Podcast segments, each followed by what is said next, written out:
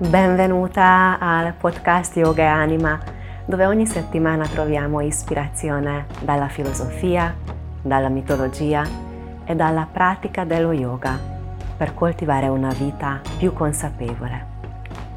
Io sono Veronica Vasco e sono veramente felice che ci sei. Benvenuta, benvenuto al nostro settantesimo episodio dove parleremo del concetto di lila. Lila in sanscrito significa gioco, divertimento, passatempo. Vedremo questo concetto è radicato nella credenza induista indiana e come applichiamo, come possiamo applicare sia nella pratica di yoga sul tappettino o sul cuscino e come possiamo applicare questo concetto anche nella vita.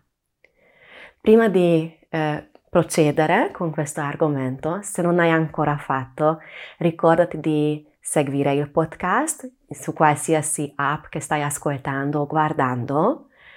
Lascia una recensione positiva o se stai guardando su YouTube puoi sempre scrivere un commento, un pensiero tuo e condividi con i tuoi amici, così queste, questi pensieri, questi incoraggiamenti per una vita più consapevole possono arrivare anche ad altre belle anime.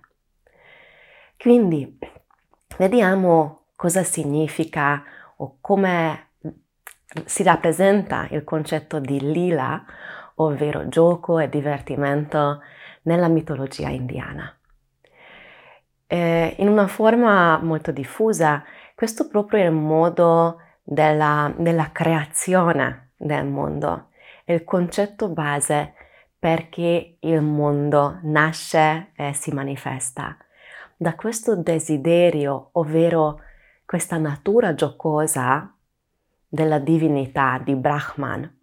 E ricordati che indifferentemente dalla, dalla, dalla tua fede, che magari credi in Dio o credi in un'altra religione o credi nell'universo, in qualche forma che ha creato il mondo e, la, e le nostre vite, puoi sostituire, quindi non devi sempre pensare che ok, questo è, può essere solo per le persone eh, induiste che sono fedeli in questa regione, religione, ma può essere veramente un modo di, di vedere la vita, di vedere il mondo sostituendo questo, questa figura creatore con quello che ti sta più vicino. Magari mettiamo l'universo, ok? Quindi il mondo nasce da questa natura giocosa del creatore, perché vuole esprimersi, perché vuole manifestare quello che è ancora immanifestato, quello che non è manifestato in, in tutto questo complesso, diciamo, primordiale. E quindi già la creazione stessa è un atto di divertimento del divino. E poi c'è una grande fetta della mitologia, che ora condividerò con te una storia, che riguarda Vishnu. Forse ti ricordi che Vishnu nella Trinità indiana è quello che conserva, che custodisce e conserva la vita, quello che è manifestato, quello che è creato. E quindi Vishnu regolarmente si rinasce in qualche forma umana o semi-umana animale per ripristinare l'equilibrio e per eh, conservare la vita, per ritrovare quell'equilibrio che magari è minacciato da qualche forza cattiva. E quindi in questi, queste sue incarnazioni che si chiamano avatar, uno dei più famosi è Krishna, che spesso vedi eh, dipinto o disegnato con la carnagione azzurra, blu. E abbiamo tante storie di lui quando era bambino. E proprio le sue faccende da, da bambino piccolo sono gli esempi di, di questa giocosità, di questo piacere del creatore di divertirsi. Spesso anche questo eh, consiste in, di creare un velo che fa alle persone dimenticare che lui è veramente il grande Dio che, che mm, conserva la vita e il mondo e quindi li trascina in, in situazioni dove lui può agire come un semplice essere umano e poi intanto gli altri, gli altri membri della sua famiglia o i suoi amici hanno il lampo e si ricordano no, in realtà Krishna è Krishna. Quindi vediamo questa storia che secondo me è bellissima in, in tanti aspetti. Possiamo anche soffermare su questa unica storia e, e vedere quante interpretazioni, quanta ispirazione può, può darci. E oggi comunque fermeremo almeno insieme su questo aspetto di Lila. Quindi il bambino Krishna, che viveva eh, in questo villaggio con la sua mamma, con il suo fratello, con gli altri bambini, che come succede in questi villaggi, in queste comunità piccole di persone che vivono vicino alla natura, i bambini giocano, giocano fuori di casa, giocano nel paesino, giocano per le strade, nei boschi, esplorano il mondo. E, ehm, e quindi il piccolo Krishna ha messo, giocava con la terra e poi ha messo la terra in bocca. E il suo fratello grande che ha visto questo, che ovviamente non si mette la terra in bocca, sappiamo tutti, ha corso da, dalla loro mamma dicendo che mamma, mamma, ho visto che Krishna ha messo la terra in bocca. Allora sua mamma corre lì, questa è l'ennesima birichinata che ha fatto il piccolo Krishna, quindi sua mamma dice ma Krishna cosa hai fatto? Lui ha tutta la faccia ricoperta di fango, di terra, quindi è evidente che quello che stava facendo. E Krishna hai messo la terra in bocca? No, no, mamma, io non ho fatto niente, non ho messo la terra in bocca. E sua mamma allora gli dice, bene, allora apri la bocca, fammi vedere cosa hai in bocca. Krishna apre la bocca e come sua mamma guarda dentro la bocca, non vede la, il fango, la terra, ma vede l'intero universo. Vede l'intero universo e così sua mamma si ricorda in quell'istante che in realtà il suo figlio è Dio Krishna e, e anche la profondità del, della sua anima, del suo essere. Chiaramente Krishna poteva far capire a sua mamma che lui è il, il grande Dio, ma l'ha fatto in questo modo estremamente gentile, giocoso, facendo anche un po' di, di scherzo eh, con, la, con l'illusione del fango, della terra e della visione dell'universo dentro la sua bocca. E quindi questa, questa giocosità in un lato e questa potenzialità che sappiamo che siamo tutti portati in realtà a dimenticare, dimenticare sia la grandezza dell'universo, la profondità dell'universo e sia la base, eh, le, come dire, serena, gioiosa, libera. Questo chiaramente avviene anche perché viviamo un, nell'Occidente, di solito nelle nostre famiglie o nelle scuole o nella società eh, prevale un'altra religione, un altro modo di vedere la vita che di solito è molto più severa, dove il Dio, dove il creatore è una figura spesso dipinta molto seria, che spesso punisce le persone che non si comportano bene e come anche tutta la società è strutturata. In più a questo possiamo aggiungere tutte le storie personali che magari ognuno di noi porta da casa, delle esperienze della vita, i traumi, le difficoltà che abbiamo dovuto affrontare. E quindi quello che vorrei arrivare, come secondo me siamo tanti, almeno me inclusa, portata, portati ad una visione molto più stretta, molto più seria della, della natura della vita, della natura della, dell'universo o della, della divinità. E quindi masticare un po' questa idea che può essere diverso può portare grandissimi benefici. Vediamo ora un attimino insieme come, come questo concetto lo ritroviamo o tu lo ritrovi sul tuo tappetino yoga. Quando srotoli il tappetino e quando fai la tua pratica, che sia di yoga, di asana, di pranayama, di meditazione, indifferentemente se fai a casa o se fai eh, in un altro contesto, con, in un centro yoga, con altri compagni, insegnanti, eccetera. Com'è il tuo approccio? E ti invito di osservare questo. Quanto sei seria, quanto sei severa con te stessa, quanto vuoi essere perfetta in quello che stai facendo o quanto ti rimproveri quando magari qualcosa non viene come volevi che avvenga. E questo chiaramente può essere anche un'asana, una posizione, può essere un esercizio di equilibrio, di, eh, di mobilità, di flessibilità, di... insomma qua chiaramente con il corpo fisico abbiamo tanta possibilità di osservare, perché indifferentemente da quanto tempo pratichi yoga asana, sempre puoi trovare qualcosa che non riesci a fare. E, e qua in, nel video mostro tra virgolette con le mani perfettamente.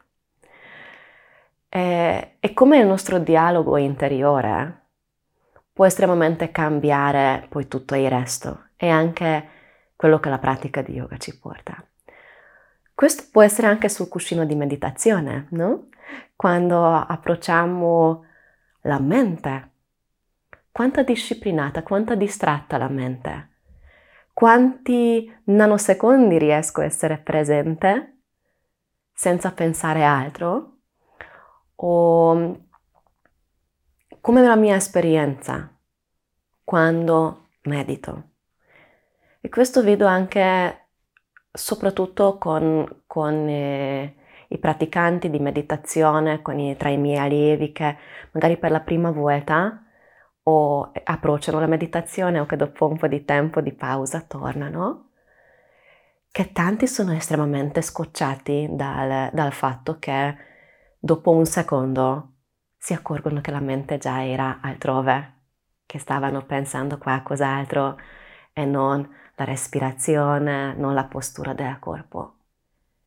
Ed in questo caso vediamo com'è questo discorso interiore come riusciamo, se riusciamo a trovare un senso giocoso, di provare, di approcciare con una certa libertà, una certa gioia, io aggiungerei anche una certa curiosità, perché in questo modo dei bambini eh, e anche nella storia, nella maggior parte delle storie, questa è una piccola parentesi, che riguardano Krishna e questa natura giocosa della divinità, lui è bambino.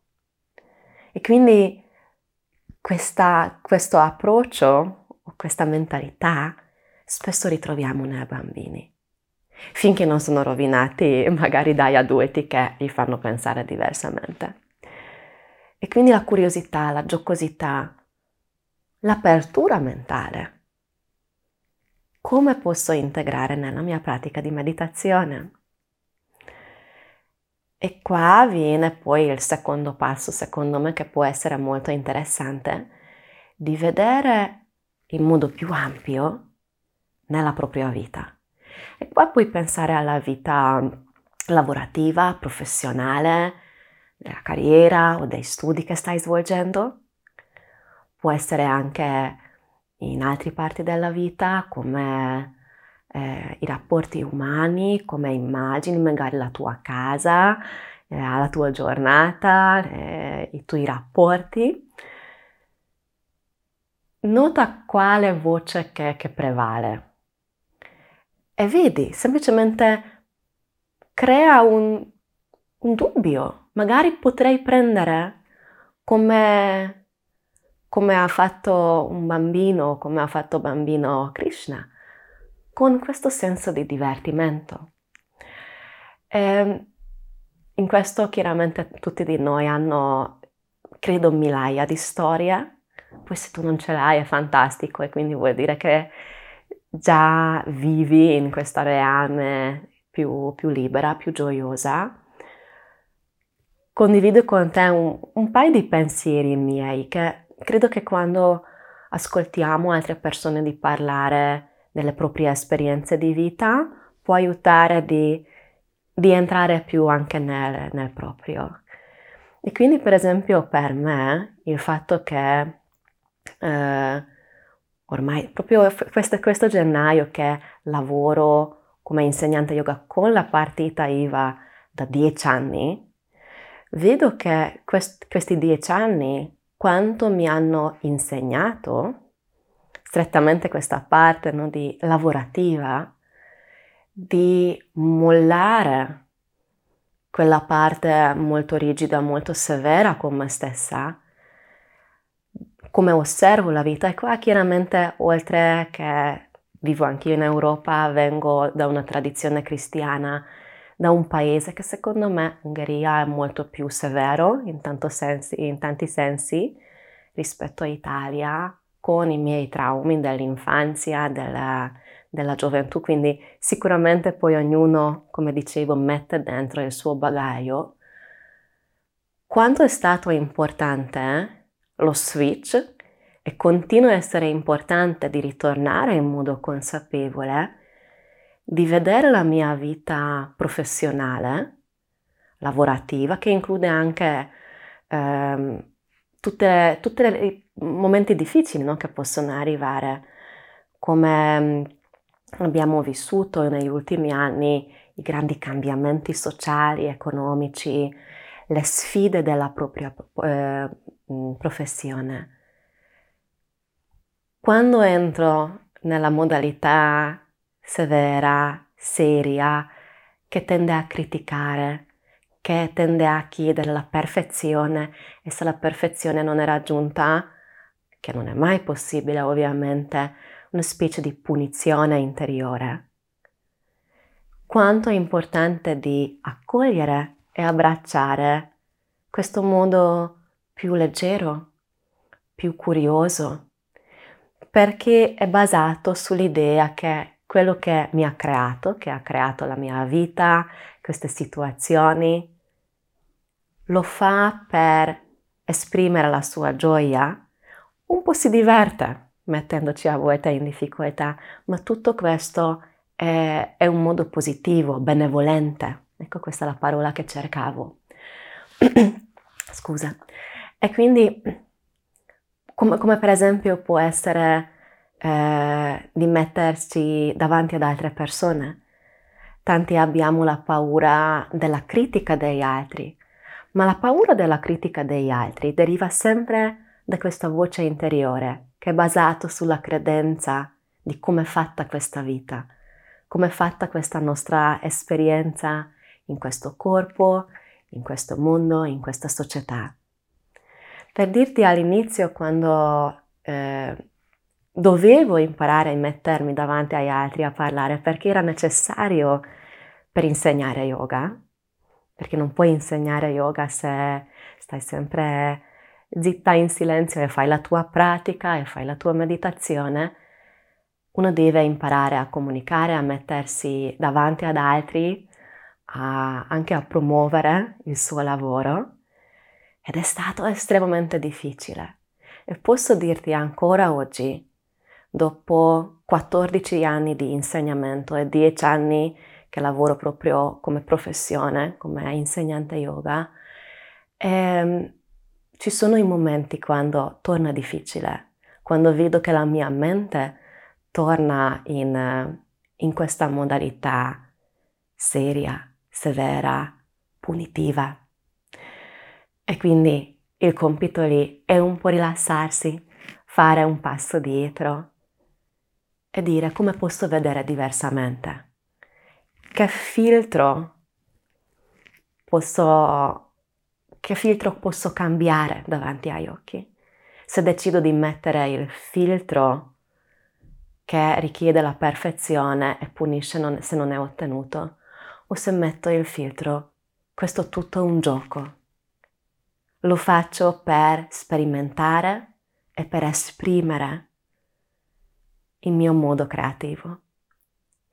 Spero che queste ultime, eh, ultimi pensieri ti, non, ti sono, non ti hanno annoiato, ma che ti sono stati un po' di ispirazione, come puoi vedere nella tua vita. E probabilmente avrai tutto un altro tipo di lavoro, vivi in un altro contesto, vieni da un'altra situazione, però la mia esperienza parlando con i miei amici, con i miei allievi, che questo è un fattore che tanti incontriamo. Quindi ti invito di riflettere sulla presenza della giocosità, del senso di libertà, di divertimento, di gioia, di curiosità nella tua vita e di riconoscere anche quando magari vivi secondo principi di opposto di questo. Di nuovo, se hai qualche commento, qualche domanda anche o richiesta per futuri episodi, scrivi per favore nei commenti se guardi l'episodio su YouTube oppure se ascolti su qualche altra piattaforma, scrivimi un'email al veronica con la k chiocciola yogaanima.it oppure puoi trovarmi nei social, in Instagram, in Facebook, metto sempre i link nella descrizione sotto. Ricordati di condividere questo episodio con i tuoi amici, di mettere mi piace e di seguire il canale. Lascia una rec- recensione se questo è il tipo di piattaforma che ti permette, perché tutti questi modi aiutano a, al podcast e ai pensieri del podcast ad arrivare ad altre persone. Ti ringrazio profondamente per aver dedicato il tuo tempo prezioso all'ascolto. Ti auguro una bellissima giornata. Namaste.